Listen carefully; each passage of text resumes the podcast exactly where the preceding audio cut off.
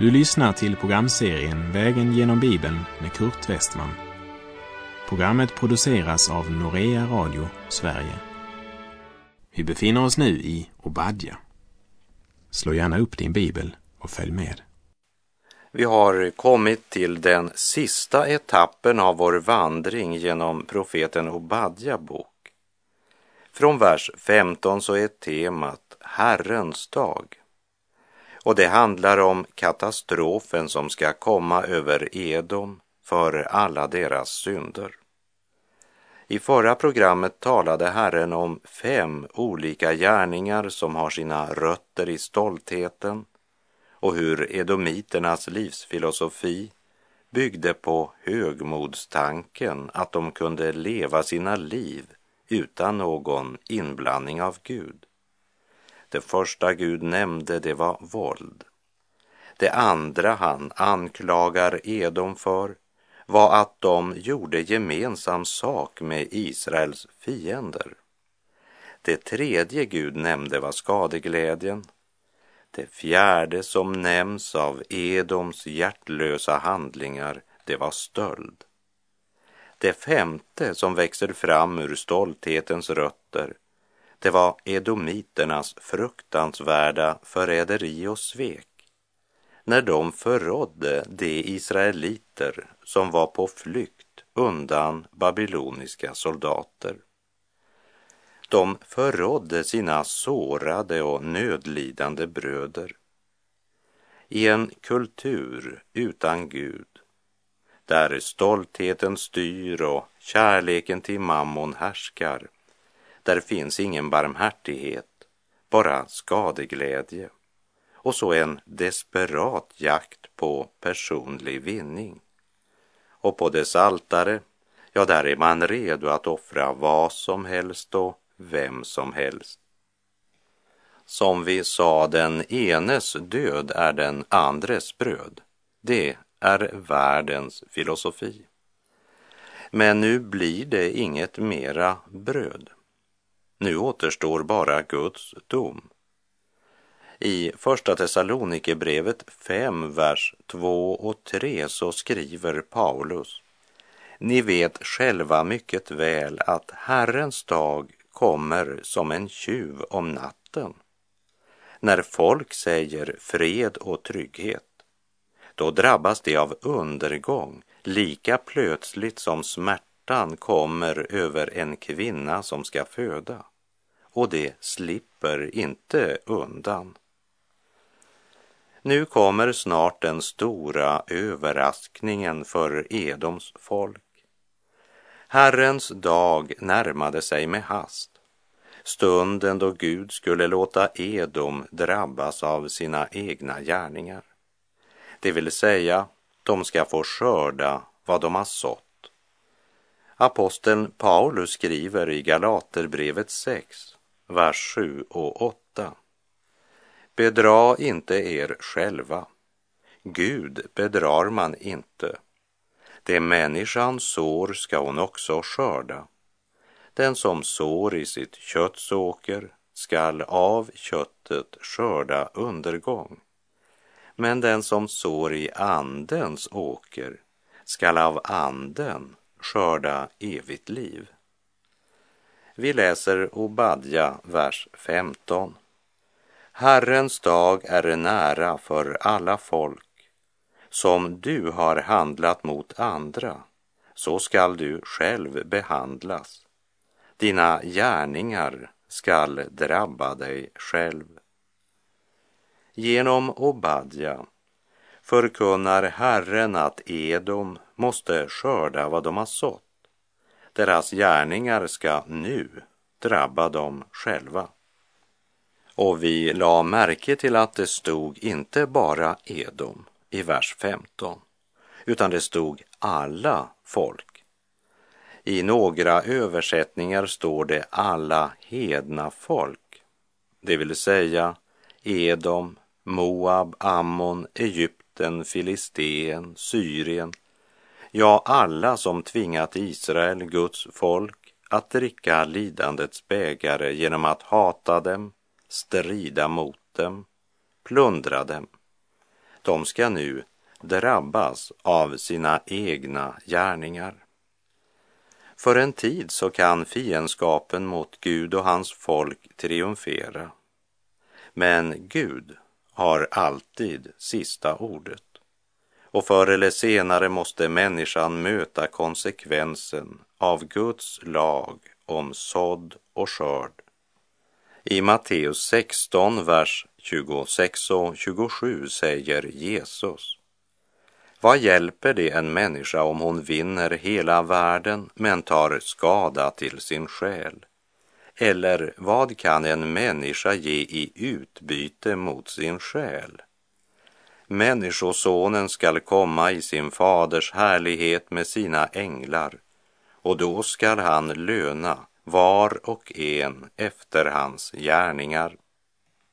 Och när det i Matteus kapitel 25 från vers 31 berättas att när Människosonen kommer i sin härlighet så ska han skilja dem från varandra som en herde skiljer fåren från getterna. När Herren Jesus kommer åter till jord för att upprätta sitt rike så kommer nationerna att dömas. Och Jesus beskriver själv detta i Matteus kapitel 25 och låter oss veta att det nya förbundet, där handlar det lika mycket om att vi blir dömda för vad vi inte har gjort, det vill säga vad vi undlåtit att göra mot vår nästa, som vad vi kommer att dömas för vad vi gjort. Enligt Jesu egna ord så ljuder anklagan så här i Matteus 25, vers 42 och 43. Ty jag var hungrig och ni gav mig inte att äta. Jag var törstig och ni gav mig inte att dricka. Jag var främling och ni tog inte emot mig, naken och ni klädde mig inte sjuk och i fängelse och ni besökte mig inte. Men vi ska också lägga märke till att de som hade underlåtit att göra dessa saker, de hade en ursäkt, en förklaring på varför de inte hade gjort det. De säger att de helt enkelt aldrig hade hört om detta. Vi visste inte att du var sjuk. Vi hade aldrig hört om det. Vi hade inte en aning om att du var hungrig. För hade vi bara vetat det så, men, men, men det här det var helt okänt för oss. Men den ursäkten höll inte. Nej, när Guds dom ska gå över synd och värld så kommer inte du någon vart med dina ursäkter. Det finns bara en möjlighet till räddning för dig och mig och det är att få våra synder renade i Jesu blod. Johannes skriver i sitt första brev kapitel 1, vers 9 och 10. Om vi bekänner våra synder är han trofast och rättfärdig så att han förlåter oss våra synder och renar oss från all orättfärdighet. Om vi säger att vi inte har syndat gör vi honom till en lögnare och hans ord är inte i oss. Edom hade valt att vara Israels och Guds fiende. De hade till och med förrått de stackars utarmade flyktingarna från Jerusalem som illa medfarna men ändå fortfarande vid liv hade kommit undan till Edoms bergsbygder. Edomiterna övergav dessa åt de babyloniska soldaterna genom att avslöja deras flyktvägar och det profetiska domsordet över Edom ljuder. Som du har handlat mot andra så skall du själv behandlas. Dina gärningar skall drabba dig själv.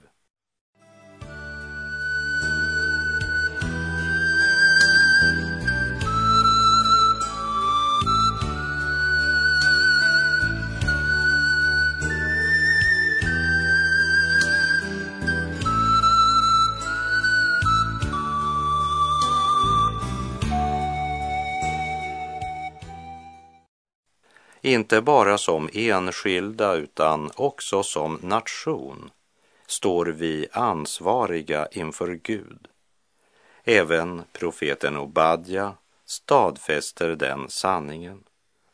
Och i femte Mosebok kapitel 21, de tre första verserna, läser vi om man i det land som Herren din Gud ger dig till besittning påträffar en ihjälslagen människa liggande på marken om han inte vet vem som har dödat honom skall dina äldste och dina domare gå ut och mäta avståndet från den ihjälslagne till de städer som ligger där runt omkring.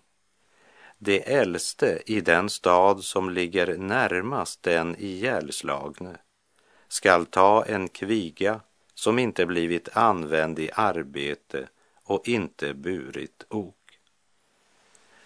Med andra ord, om en man hittas ihjälslagen på vägen så var det den stad som låg närmast som var ansvarig för att begrava honom och försöka finna den skyldige. Gud ger oss en inblick i en allmän ansvarsprincip som har något att säga oss som lever idag.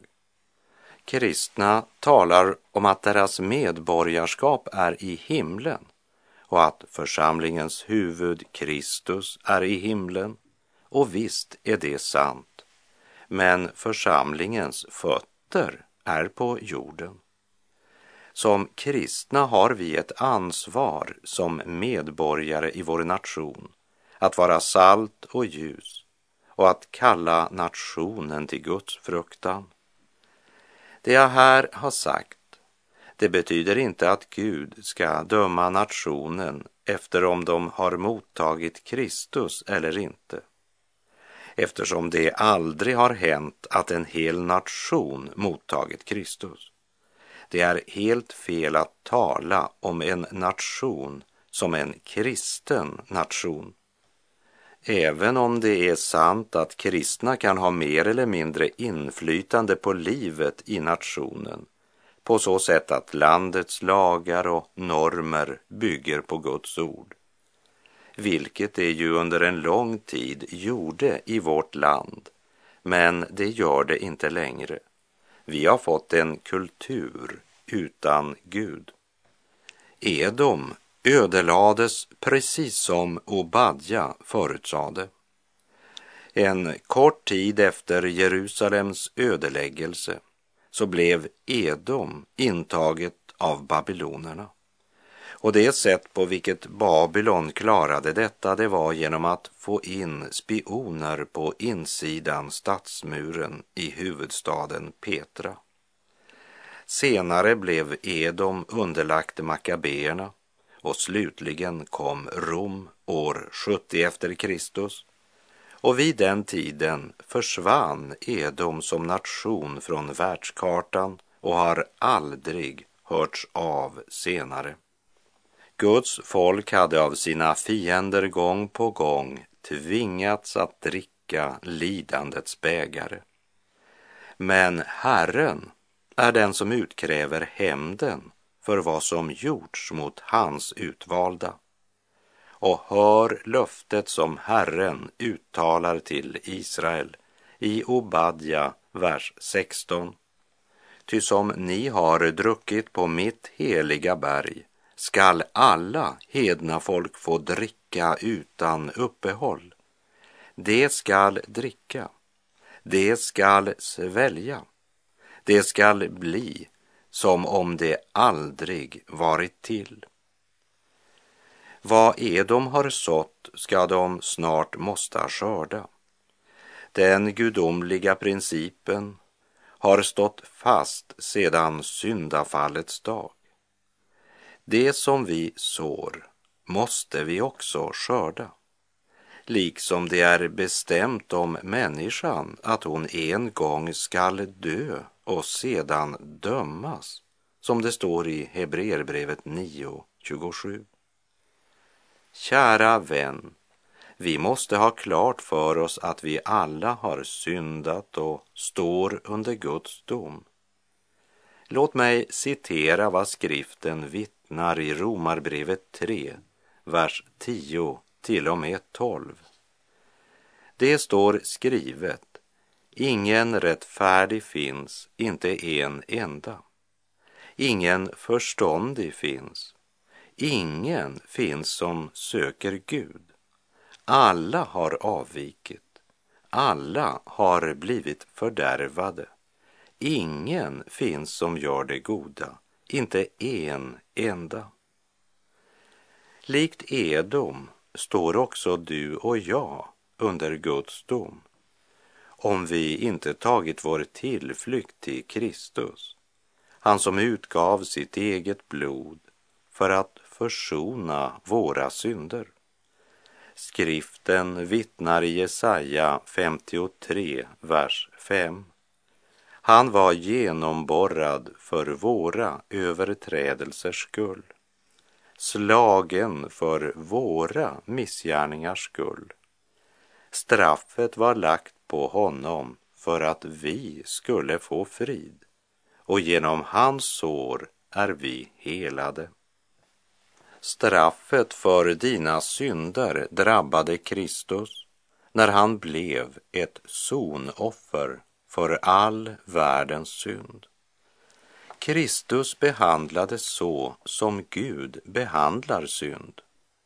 Och om du vill veta om Gud hatar synd, då ska du se på korset och på honom som hängde där. Och om du undrar om Gud verkligen straffar synd, så se på det kval och den smärta han måste genomlida. Han som var så högt älskad av Gud. Vad är det som kan få oss att inbilla oss att vi ska kunna undfly Guds dom om vi förkastar den frälsning som Gud har berett för dig och mig. Hur ska det sluta för dig? Ska du till sist måste skörda allt vad du försyndat dig genom alla dina tankar och gärningar? Eller ska du i tro ta emot Kristus som burit den straff som du förtjänade för att du vid domen ska kunna motta vad Kristus har förtjänat. Jesus för världen givit sitt liv.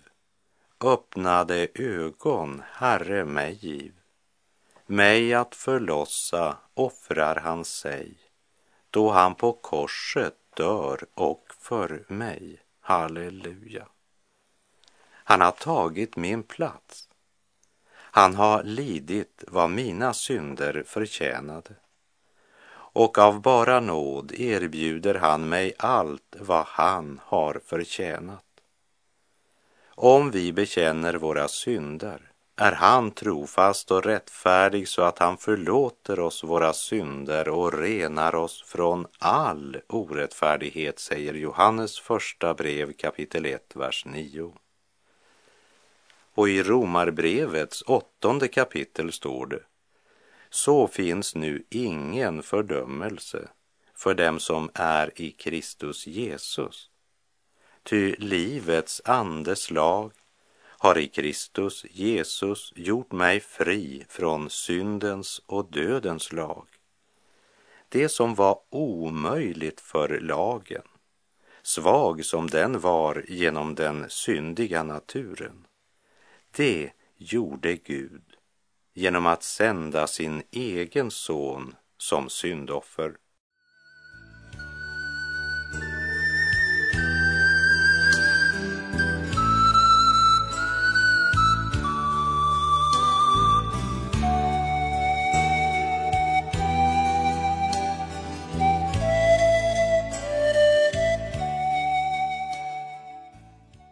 När vi nu kommer till verserna 17 till och med 21 i Obadja bok som utgör bokens sista avsnitt handlar det om Israels återupprättelse.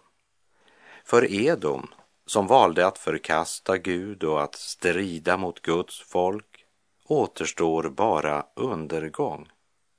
Men för det folk som trots all sin brist och skröplighet ändå är Guds folk så ska löftet från Gud uppfyllas. Det talas om en räddad skara. Det vill säga deras situation var sådan att Gud var tvungen att rädda dem. Eljest hade de gått under. Den lilla nationen Israel utgör en central bricka i Guds stora pussel. Och Herren lägger bit för bit efter sin plan. Gud har också en plan för ditt liv. Vem du än är, så är Gud intresserad. Om inte han hade upprätthållit ditt liv till idag så hade du ju inte levt nu. Du och jag finns i Guds stora tanke och hjärta. Frågan är, ska du leva i gemenskap med honom, vandra genom livet tillsammans med den allsmäktige Gud? Hur ska du gå in i evigheten? Med honom eller utan honom? Hans plan kommer att genomföras med eller utan dig. Men det ville vara gott för dig att vara på hans sida. Även om Gud straffade och tuktade Israel så blev de inte ödelagda som nation. Vi läser Obadja vers 17. Men på Sions berg ska finnas en räddad skara och den skall vara helig och Jakobs hus skall åter få råda över sina besittningar. Låt det stå klart att det är från Sion Gud erbjuder sin frälsning för hela världen. Det är vad som erbjuds dig och mig idag. Herren Jesus Kristus kom och dog för dina och mina synder på Golgata. Och han ska en dag komma tillbaka för att upprätta sitt rike. Den dagen skall Jerusalem präglas av att de som är där är heliga. Idag är det lika mycket en ogudaktighet i den israeliska delen av Jerusalem som i den arabiska. Men när Herren kommer ska hans helighet regera och Jakobs hus ska åter få råda över sina besittningar, säger Herrens ord. Även om judarna idag bor i landet så råder de inte över sina besittningar. Men den dagen skall komma, säger Herren, då de verkligen ska göra det. De har visserligen återvänt till landet, men de har inte återvänt till Gud. Obadja, vers 18. Då skall Jakobs hus bli en eld och Josefs hus en låga och Esaus hus skall vara som strå och det skall tända eld på dem och förtära dem. Ingen skall komma undan av Esaus hus, ty Herren har talat. Vad är det som har fört Edom till denna undergång? Ja, det var ju framför allt deras stolthet. De var för stolta att inse sitt beroende av Gud. De ville vandra sin egen väg. Och det är många som idag väljer att följa i Edoms spår. Och likt Edom kan de också uppleva en kort glansperiod då det ser ut som allt det man gör skulle lyckas. Man vinner hela världen. Men precis då man tyckte sig vara som starkast och säkrast blir allt det man byggt på inte annat än strå inför mötet med Guds förtärande eld. Ingen ska komma undan. Vi läser Obadja, vers 19. Då skall de som bor i sydlandet ta Esaus berg i besittning. De som bor i låglandet ska ta Filisteernas land. Också Efraims land och Samariens mark skall man ta i besittning och Benjamin skall ta Gilead. De södra delarna av Juda ska utvidgas till att också omfatta Esaus berg den dagen. Filisteernas land ska införlivas, såväl som Efraims och Samariens områden, även Gilead. Upprättelsen av Guds folk blir absolut och total och det sker från den plats som i Guds ögon är jordens centrum, nämligen Jerusalem. På Sions berg står en räddad skara. Vers 20. Och det som förts bort av denna Israels här, det som bor i Kanan ända till Sarefat, liksom det bortförda från Jerusalem, det som lever i Sefarad, dessa skall ta Negevs städer i besittning. Sarefat ligger långt norrut mellan Tyrus och Sidon. Sedan nämns också Negevs städer. Det vill säga Israel kommer att ockupera hela det land som Gud med ed hade lovat Abraham att ge dem. Och det är mer än tre gånger mera än vad de någonsin intog. Men Gud kommer att hålla sitt löfte till Abraham och det ska bli uppenbart den dagen, uppenbart för hela världen. Obadja, vers 21. Det räddade på Sions berg ska dra upp till Esaus berg och härska över dem. Kungamakten ska tillhöra Herren. Ja, sannerligen, makten och äran ska tillhöra Gud. I Uppenbarelsebokens femte kapitel, vers 12 läser vi. Och det sade med hög röst, lammet som blev slaktat är värdigt att ta emot makten, rikedomen och visheten, kraften och äran, härligheten och tacksägelsen och allt skapat i himlen och på jorden och under jorden och på havet. Ja, allt som finns i dem hörde jag säga. Honom som sitter på tronen, honom och lammet tillhör tacksägelsen och priset, äran och makten i evigheternas evigheter. På Sions berg det står ett slaktat lamm. Omkring det lammet står en frälsad skara. På deras pannor Fadern satt sitt namn. Det är och hans, han, deras Gud, ska vara. Och med det är vår tid ute för den här gången. Till fridens hem Jerusalem, där ingen mer ska synda där mörkret flyr för dag som gryr, till fridens hem vi skynda. Herren vare med dig, må hans välsignelse vila över dig. Gud är god.